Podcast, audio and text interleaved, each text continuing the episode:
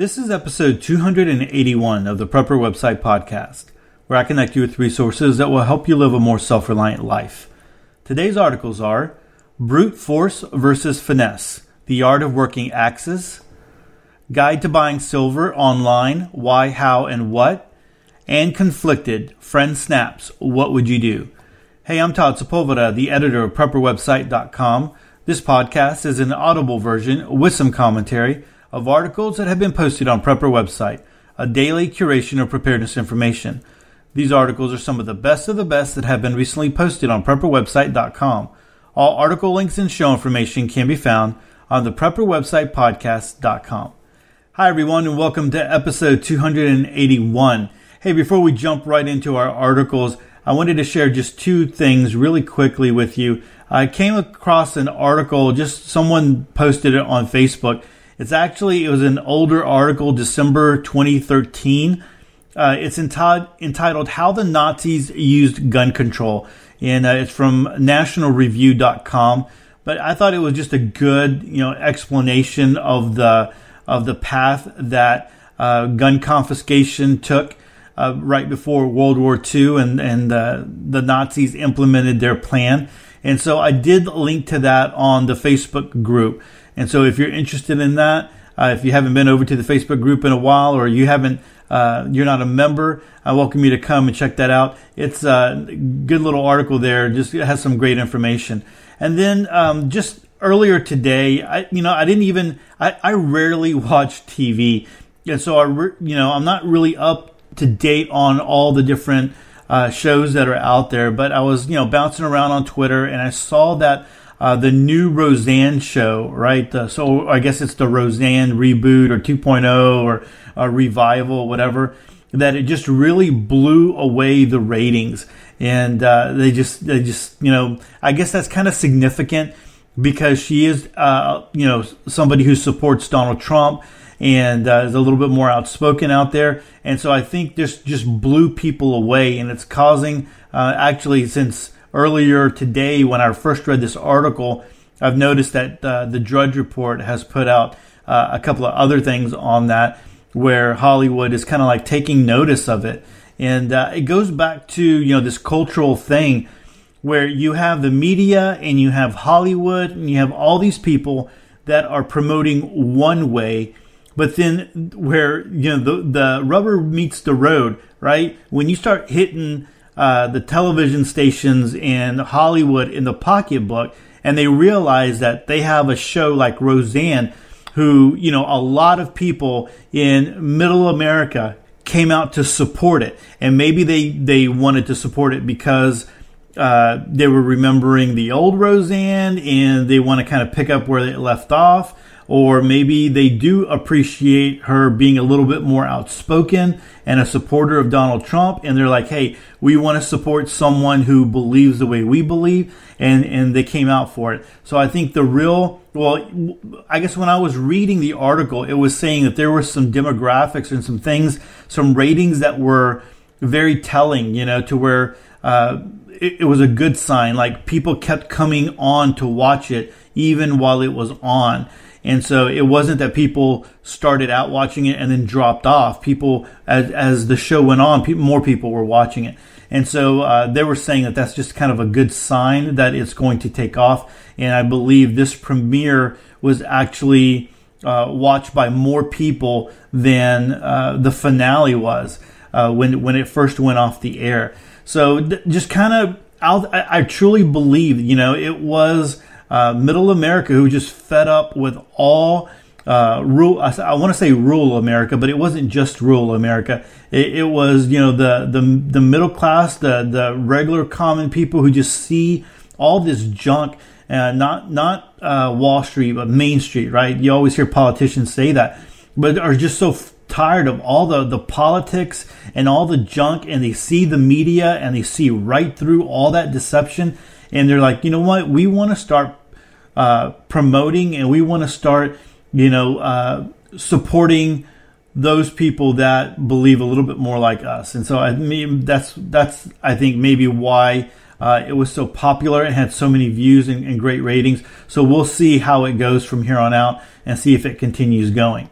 All right, so our first article of the podcast comes to us from my good friend Todd at survivalsherpa.wordpress.com. Uh, Todd is a fellow educator and he does some really great stuff with kids. Um, he does the teaching, he does all that kind of stuff, and then he takes them outside. They have a like a little bushcrafting uh, place, man, where they go and, and, and they do uh, bow drill and they do all kinds of other stuff. And so, um, and that's just really great to see his posts on Instagram and see those kids. And when they get, if you've never seen, and I guess on Facebook as well, um, but if you've if you've never seen his videos, when those kids finally get uh, their bow drill and, and they get a spark, oh my gosh, you should see their faces, man. They're like it's like they're they're so excited that they were able to uh, make fire in that primitive way. And so in this article, he's talking about uh, axes. He's been doing a lot of work with axes. He gets out there and gets it done. Uh, big kudos to him, and uh, I love when he when he puts together an article. He always has great pictures, and he takes the time to to really do it upright. But this article is entitled "Brute Force versus Finesse: The Art of Working Axes." And, you know, it's one thing that you don't hear too much about, even in the preparedness community.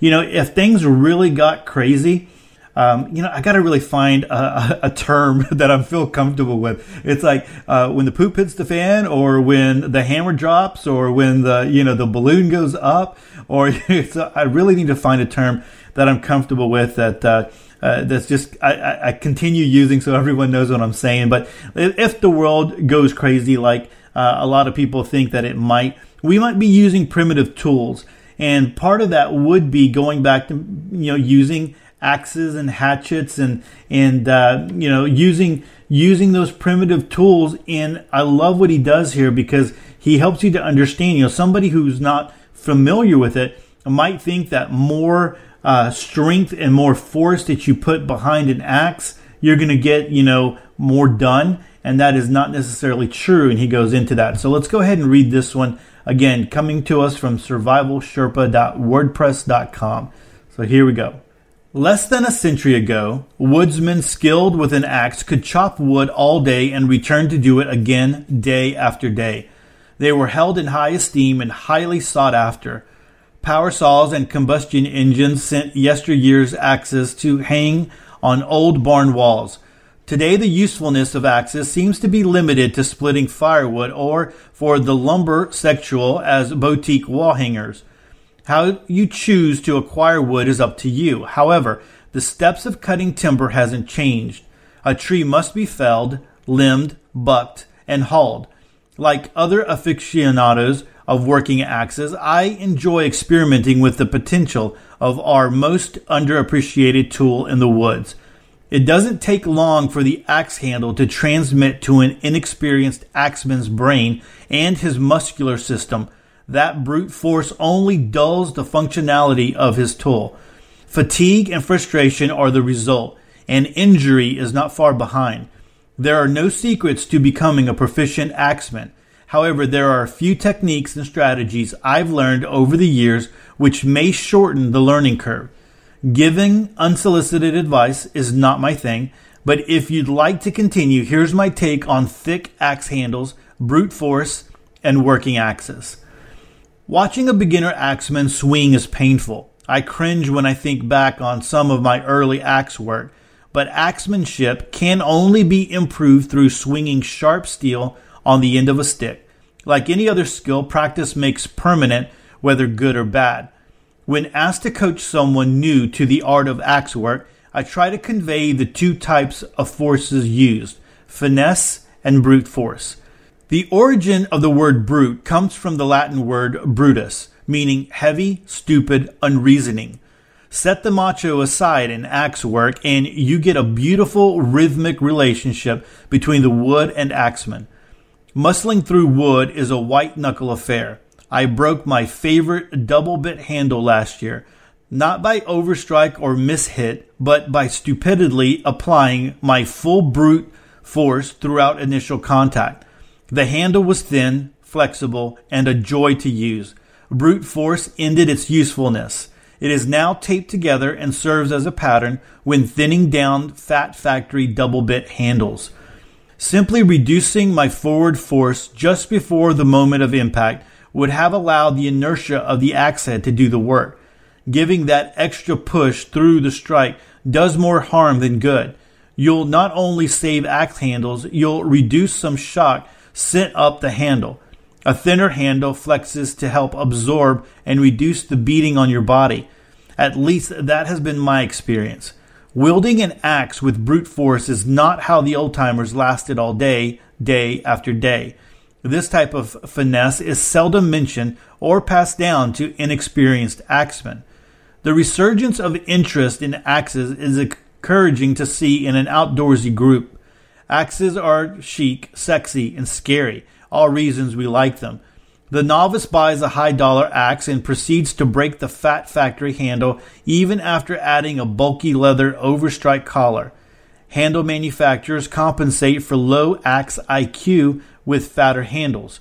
And then again, the age of working axes was so long ago that even commercial handle ma- makers have no reference point as to what a handle should look like and feel like in the hands. Thicker modern handles are not the cure. Wrapping your hands around these clubs makes the uninitiated think they'll never break. Steven Edholm makes a logical argument from actual experience with working axes for thinner handles in the video below. Anyone who chopped all day with an axe will echo the same. And so there's a video here you can check out. No replacement handle I've ever bought in recent memory was ready to hang and go to work. To be fair, there may be some turnkey handles out there. I've never found them. I either make my own or customize the club like handles from hardware stores. Then there's the rare occasion of finding that forgotten axe at an antique store or yard sale grandpa used before the chainsaw came along. You can see the noticeable difference between the modern and old working axe handles below. And so he has pictures here uh, of the one that he broke that he talked about and then uh, a new one that he purchased.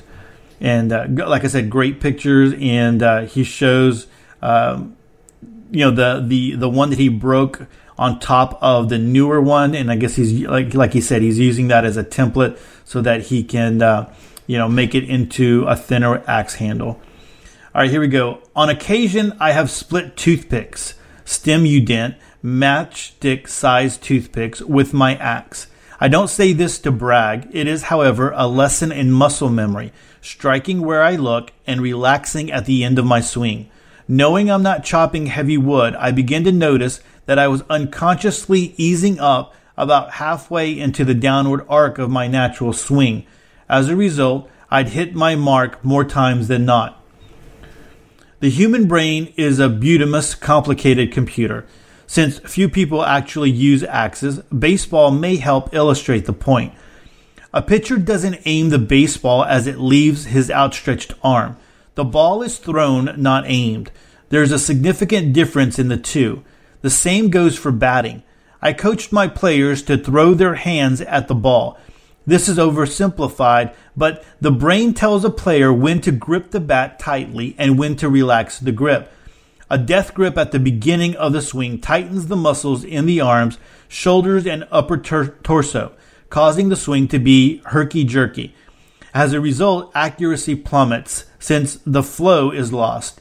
Through years of drills, coordination, practice, and timing, batters learn that aiming won't hit the target. I don't aim my axe. I look at the exact spot I want my blow to land. I then throw my hands through an imaginary plane from my nose to the small target. My only swing thought is strike where I look. My natural controlled swing gets the job done more efficiently. Once you can strike where you look, power will fall, follow accuracy. So wasted axe strikes are frustrating and exhausting. Making every blow count takes a combination of accuracy and precision. At first glance, the two words seem the same, but in my world of teaching math and science, they have different meanings. So let's apply them to working axes. Accuracy is how close you come to the desired result. Precision is how consistently you get the same result using the same method. Translated to axemanship, Does my swing hit the target and is it consistent enough to repeatedly hit the target? And there's a, another a video here with, uh, with Todd and uh, it's entitled Bucking with Feet on the Ground. When bucking, I try to overlap each cut in a three to four swing pattern depending on long log diameter down the face of the log. This overlapping pattern opens wood fibers to help prevent the axe bit from getting stuck in the wood. Repeat this cutting pattern one double bit length wide from the first line of cuts. If accuracy and precision is dialed in, chips the size of the notch will go flying. Developing accuracy and precision with working axes is like hauling logs. You got to really want to do it. There's not a lot of finesse in log hauling. Keep doing the stuff of self reliance, Todd. All right, so again, uh, I think it's a shorter article, but a great one, and one that's uh, so important because these are kind of like lost skills here. Uh, t- like I said, Todd's been doing a lot of work here. If you if you follow him, um, I think he's working on uh, on a log cabin, and so he's he's taking care of a, of a lot of uh, getting a lot of uh, pieces together so that he can go ahead and, and, and put that together. But um, a lot of great information because I know that he's been swinging the axe for a while now. Um, and actually, I've done uh, articles on the podcast previously about that but I think it's just so important to remember. And then because we don't go out there and uh, swing the axe so uh, so very often, it's something to definitely put in the back of our mind. So when we go, maybe we can um, you know do it with a little bit more thought behind it. And not necessarily, you know, trying to crush the, the wood, you know, not trying not to break it with uh, with the axe, but instead really chopping it and really thinking through what we're doing and uh, you can you, you won't wear yourself out. Um, like Todd is saying here, and at the same time, you get more done so you can um, go after it day after day. All right, so again, like I said, that's over at survivalsherpa.wordpress.com. And like always, I will link to it in the show notes. Make sure you come by and check out those videos. Our next article comes to us from backdoorsurvival.com. This article is entitled Guide to Buying Silver Online Why, How, and What. And, you know, a while back, there used to be a lot of articles on silver. I mean, I, I know that I was seeing a whole lot of them. Um, back when silver, probably about maybe three years ago, when silver was a little bit higher, like around the 20, the spot, the spot range was around 20, $21. Um, you know, I've seen also a lot of other articles where people are, are talking more about, hey, maybe you need to be focusing more like on food and water than putting away silver. And there's definitely a place for silver or precious metals in your preparedness if you have all the other things taken care of first.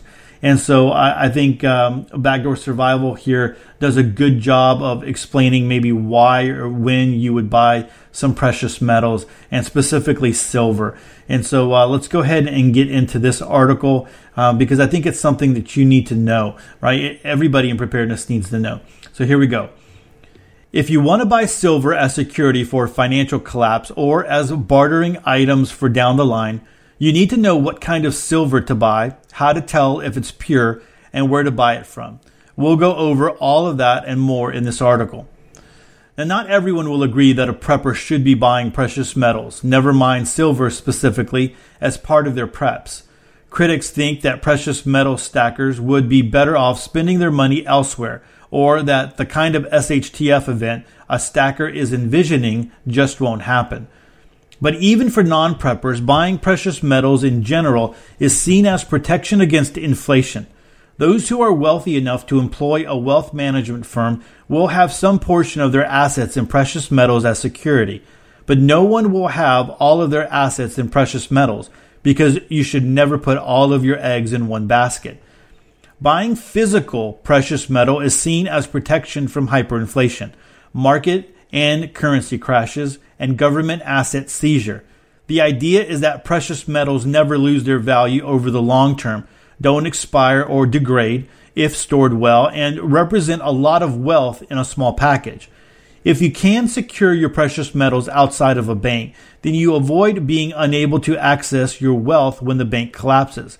And in some circumstances, that is, like Venezuela, the government may try to seize your assets during a crisis. They won't find what's buried in your yard. There is another school of thought in the precious metal world that society will collapse completely and revert to using gold and silver as currency. Even in large scale collapses where the fiat currency is all but useless, like in Venezuela, people do not revert to using silver and gold currency. Now, I'm just going to uh, I'm going to disagree here, just to a point. Um, I know that uh, I've uh, listened to uh, Fernando Aguirre or FerFAL talking about the, the issues in Argentina. I also know that uh, in watching videos about uh, the financial collapse in Argentina, that people were using gold and they were like using uh, chains, right? So if they had jewelry, they were using you know that that type of gold because that was available, but they were they would have used gold coin and, or bullion, um, precious metals if they would have had it. And so uh, maybe in Venezuela, not so much, but I know that it was happening in Argentina. So uh, kind of disagree with that to a point, but I understand what the author is saying here as far as uh, you know right now we're not hearing so much about that in Venezuela. All right, it would take a very wide scale collapse and then a very long recovery period before it would make sense to use silver or gold as a medium of exchange again. The odds of this are extremely unlikely. In the meantime, you'd be better off if you put money into other preps. But if you really want to prep for this scenario, who am I to stop you? So we'll move into discussing how to get your hand on silver with those two scenarios in mind. In either of our scenarios, you want to own physical silver. Owning shares, stocks in mining companies, or anything other than the physical metal in your hand does not protect you from currency crashes and other economic crises. Just because you own something doesn't mean the bank, the company, or the government will give it to you.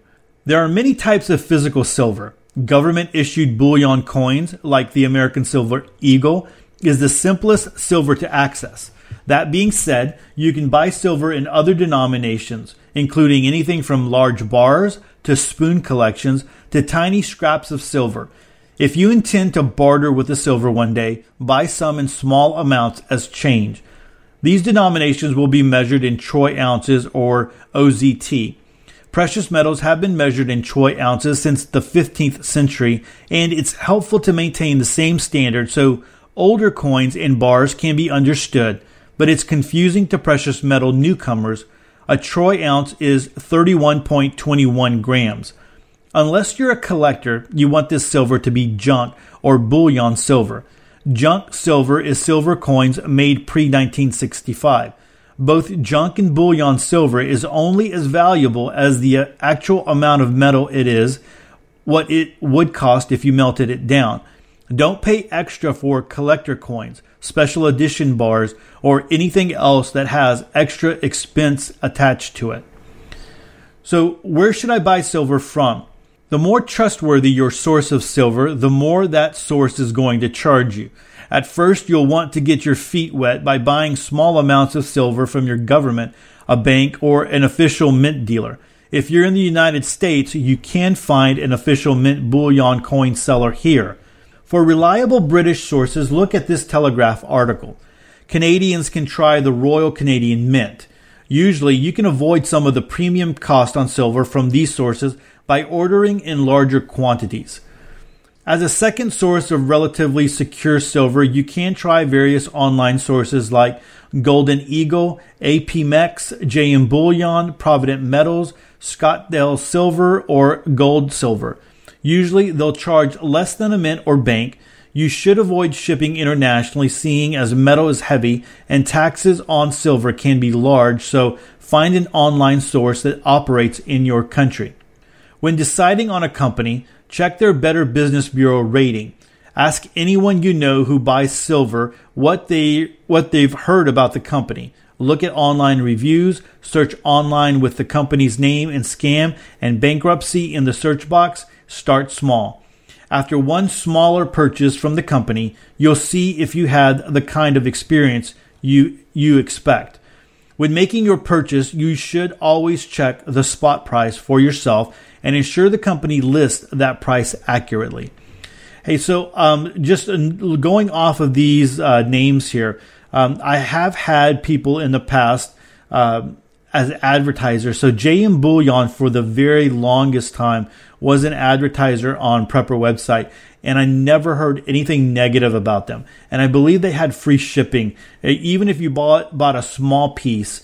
Uh, it was it was uh, free shipping on that. And so, uh, you know, normally the big players like JM Bullion and Golden Eagle and APMEX, um, if they start getting a bad reputation, that's going to hurt their business. So they're not going to do that. So just you know, FYI on that, you want to go with the bigger ones. Uh, and um, you know, like I said, I, I never heard anything negative of uh, about uh, JM Bullion ever, and, and they're not an advertiser anymore. So I'm not really, you know, I don't really get any benefit from telling you that. Just letting you know that's been my experience.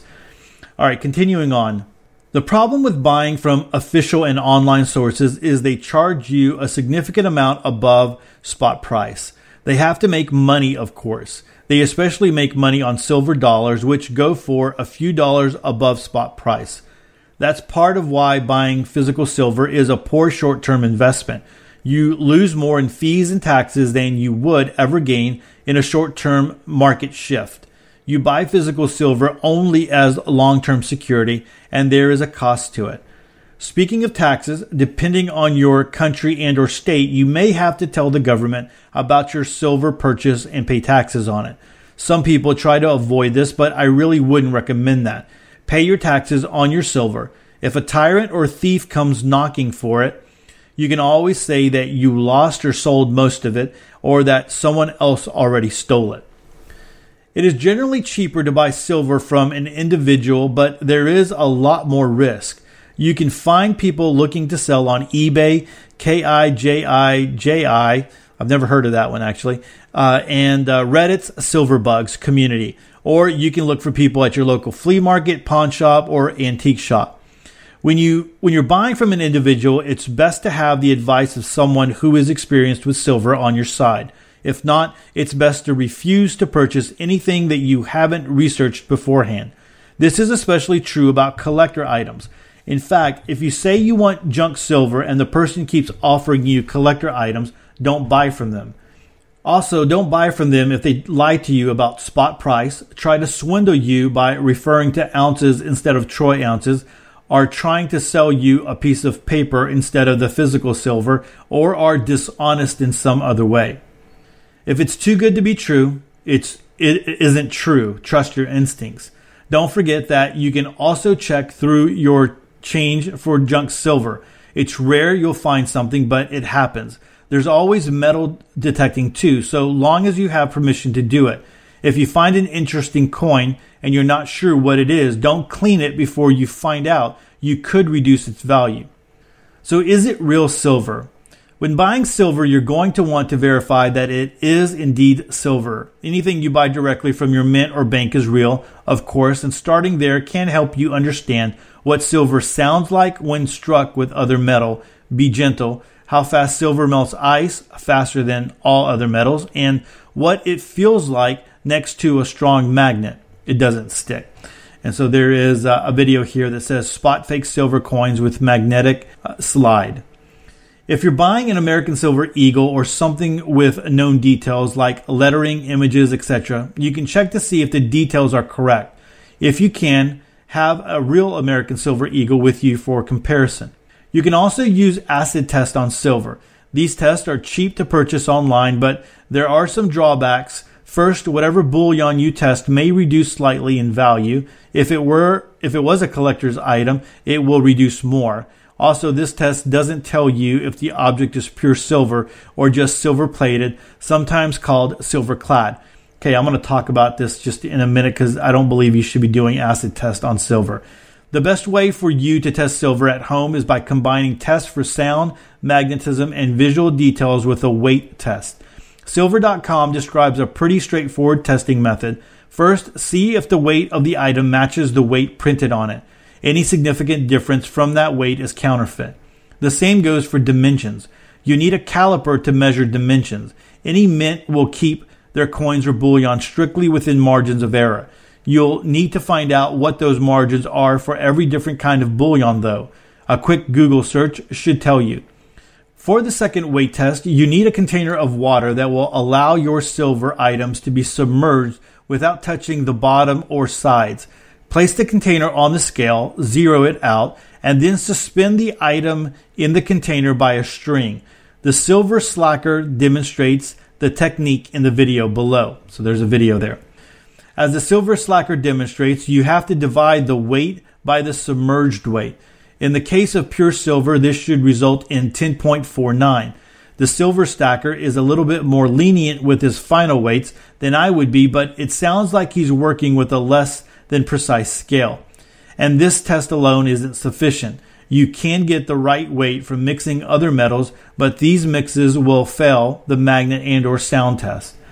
Silver will tarnish and scratch, so it needs to be protected. Keep it in a watertight container. Vacuum sealing and oxygen absorbers will help protect the silver from wear. Don't store it directly in PVC plastics or rough materials like paper. Plastic cases should be hard, not soft. Once you have it in a good container, where do you put it? Well, here are some ideas. In your house, in a hidden safe, some people have decoy safes with fake valuables to outsmart thieves a safe that is bolted down, a locked ammo box, a locked gun safe inside of a wall beneath a false floor or ceiling.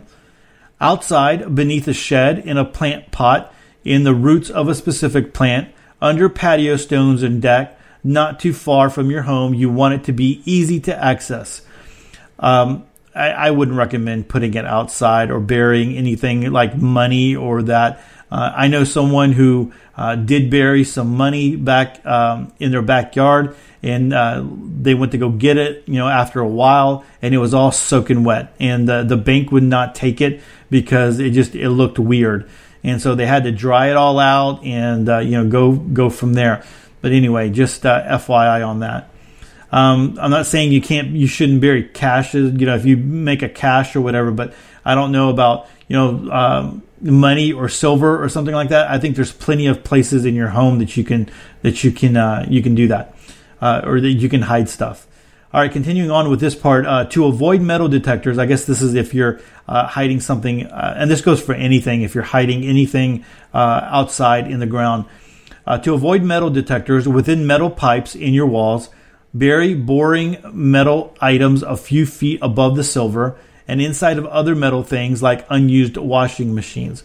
And so I remember, yeah, articles where they bury a cache and then, uh, you know, they, they, they go ahead and put the dirt back over it. And then about a, a, foot before you get to the surface, they drop a bunch of nails and bolts and different things like that. That will give like a people that are were using a metal detector. It'll be like a false, uh, you know, a false hit. All right, uh, the last paragraph here says, Don't tell people that you have silver, never mind where you hid it. Except do immediately tell someone you trust who is younger than you where you buried or hid your silver, like an adult child, a friend who you really trust, who is a few decades younger, or a trusted adult niece or nephew.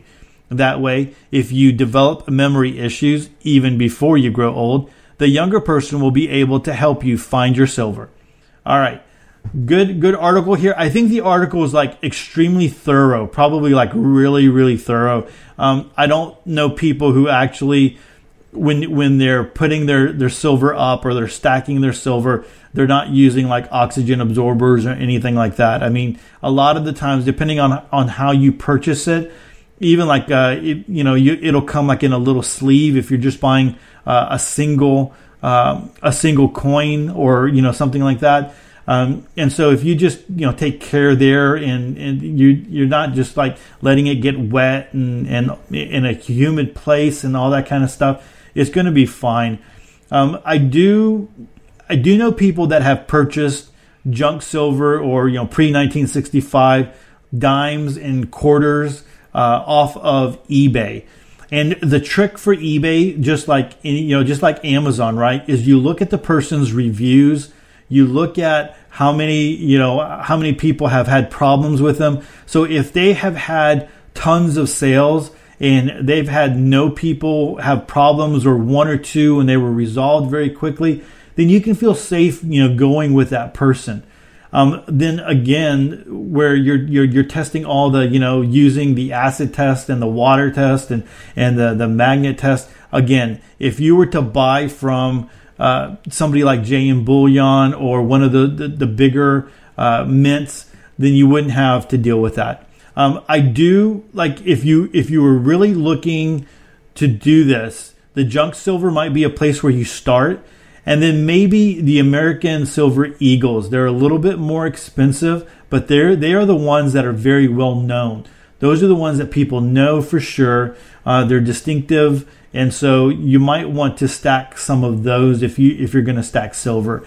But anyway, good article over here. Something to think about. Again, I do recommend, and it was kind of mentioned here in this article, that before you start looking at precious metals that you you, know, you make sure that you have a preparedness plan in place.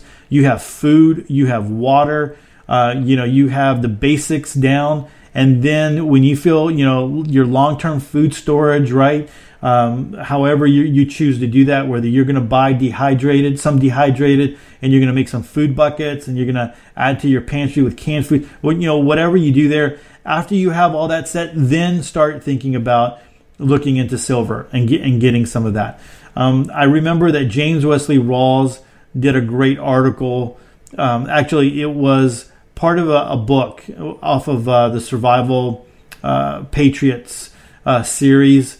And uh, he, I guess the young people, there was uh, two brothers whose dad had passed away, and they found like a hidden wall with a bunch of silver, and the dad left them a, a, a letter uh, explaining about silver and inflation and keeping its value. I thought it was so. Um, I, I, thought that was an interesting piece of that uh, of that chapter that I uh, emailed um, James Wesley Rawles and I said, "Hey, can can I use that for the preparedness review?" And uh, so, if you're interested in that, you can go to thepreparednessreview.com. Actually, I'm going to link to link, link to it in the show notes, and you can go over there and uh, you can see that because I, I, know that I've mentioned it before, and uh, I'll just make it easy for you and, and uh, link it uh, in the show notes, and you can go check it out and download. You know, I'd recommend downloading those PDFs. There's, I mean, huge PDFs with a lot of great content, the type of content that you would want to print out and keep. So uh, I'm going to go ahead and link to that in the show notes. All right, uh, good article over here at Back, Backdoor Survival, and lots of links you can come check out. All right, because it is the Thursday podcast, I always do a conflicted scenario. Conflicted is a card game, uh, a survival card game where uh, each card has a, a, scenario on it, and the scenario would cause you to make decisions that could be conflicting for you, you know, for, for your morals or uh, for your survival, right? And so uh, I'm going to go ahead and read this article uh, or read the scenario. I do place the scenarios over on edthatmatters.com. And so if you'd like to, um, if you'd like to comment on the scenario or you'd like to give your two cents of what you would do uh, on this one, then you know feel free to come on over to That Matters. I'll link to it in the show notes as well. And here's the trick: um, a lot of the times, people will say, I will never find myself in that position ever, ever, ever, especially in the one that I'm about to read. There's a lot of you that said, I will never be in that position ever. So here's the thing don't go there. Instead, choose, choose to say, okay, if what I know about preparedness, if I was in this situation, what would I do? And so again, you can just, you know, it could be a nice mental exercise. If you're driving in the car with someone and they're listening, y'all can talk it through. Or you could, uh, like I said, come over to That Matters and drop what you would uh, do in this scenario in the comment section. So without further ado, here we go. Here's the scenario. At the edge of the collapse, a close friend who isn't a prepper begs you to help buy him and his young family some supplies. Upon your arrival, the supermarket is packed with people who want to secure supplies as well, and emotions are running high. Your friend separates from you to grab something, and suddenly an argument breaks out over food. Three men try to intimidate your friend. He snaps and pulls out a weapon, incapacitating two of the men. Chaos takes over. The police are on their way. What would you do in this situation? All right, so that's a different type of scenario that we've had before. So let me read it one more time. At the edge of the collapse, a close friend who isn't a prepper begs you to help buy him and his young family some supplies. Upon your arrival, the supermarket is packed with people who want to secure supplies as well, and emotions are running high. Your friend separates from you to grab something, and suddenly an argument breaks out over food. Three men try to intimidate your friend. He snaps and pulls out a weapon, incapacitating two of the men. Chaos takes over. The police are on their way. What would you do in this situation? All right, so like I said, over at edthatmatters.com, I'm going to link to it in the show notes. There is an article that goes right along with this that I wrote a while back. It's entitled, Could You Make a Final Run to the Store Before the SHTF Think It Through? And so that is linked at the bottom of the conflicted scenario if you're interested in that one. I wrote that one a while back and uh, had a lot of interest in that one. All right, guys. Well, that is it for episode 281. Hey, don't forget that we are on social media. Prepper website is on social media on Facebook, Twitter, and Instagram. I'd love to connect with you there. And if you are not part of the Facebook group, I'd love for you to come join us over there as well. And with that, Choose to live a more self reliant life. Choose not to be so dependent on the government, grid, or the grind. Until tomorrow, stay prepped and aware. Peace.